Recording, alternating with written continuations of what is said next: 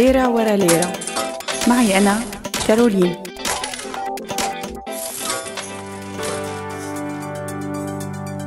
مرحبا. بعض الناس بيفكروا أنه مرحلة نظام الأسد كانت مرحلة مقبولة أو حتى جيدة من الناحية الاقتصادية.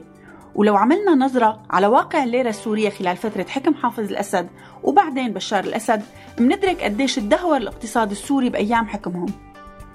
انولدت الليرة السورية بأيام الانتداب الفرنسي على سوريا وكانت تنحسب قيمتها على أساس الفرنك الفرنسي. وبعام 1953 تم إصدار أول ليرة سورية مستقلة. ومن بعد الاستقلال صارت الليرة السورية مرتبطة بالدولار وكان الدولار الواحد سنة 1947 بيساوي 2.19 ليرة سورية.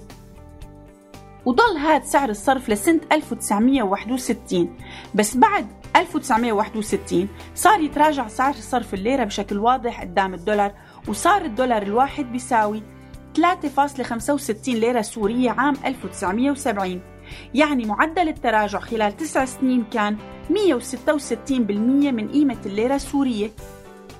ومن هون بلش حكم حافظ الأسد.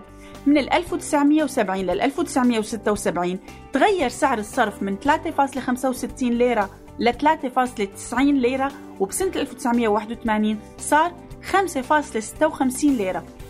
ب 1986 صار ب 11.25 ليرة وبال90 صار 42.5 ليرة وبال2000 صار 46.5 ليرة.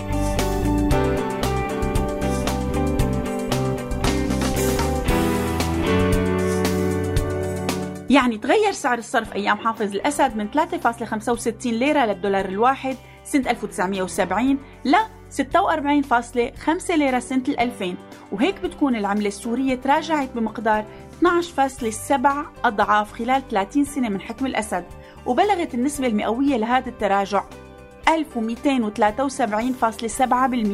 مقارنة مع سنة 1970 بمعنى تاني الليرة السورية كانت تفقد كل سنة من قيمتها حوالي 42% وهي الأرقام طبعا ما لها مؤشرات منيحة اقتصاديا لأي مجتمع وآثارها السلبية كبيرة على الصعيدين الاقتصادي والاجتماعي. وبعهد بشار الأسد استمر تدهور الليرة السورية وانتقل سعر صرف الليرة من 46.5 دولار عام 2000 ل 440 ليرة بهي الأيام. يعني قيمة الليرة تراجعت بمقدار 9.4 مرات وبنسبة مئوية هي 946.2% وبالنتيجة بنقول إنه حكم الأسد مو من هلأ من أول ما استلم كان عم بيدهور الاقتصاد على إيده لدرجة إنه الليرة السورية تدهورت على إيده من 1970 لهلأ حوالي 120.54 ضعف بنسبة بتعادل 12054% وهي نسبة بتعبر بشكل كتير كبير عن الفشل الاقتصادي. إذا بتعرفوا حقائق تانية معلومات تانية بتثبت هذا الشيء شاركونا إياها. سلام. ليرة ورا ليرة. معي أنا كارولين.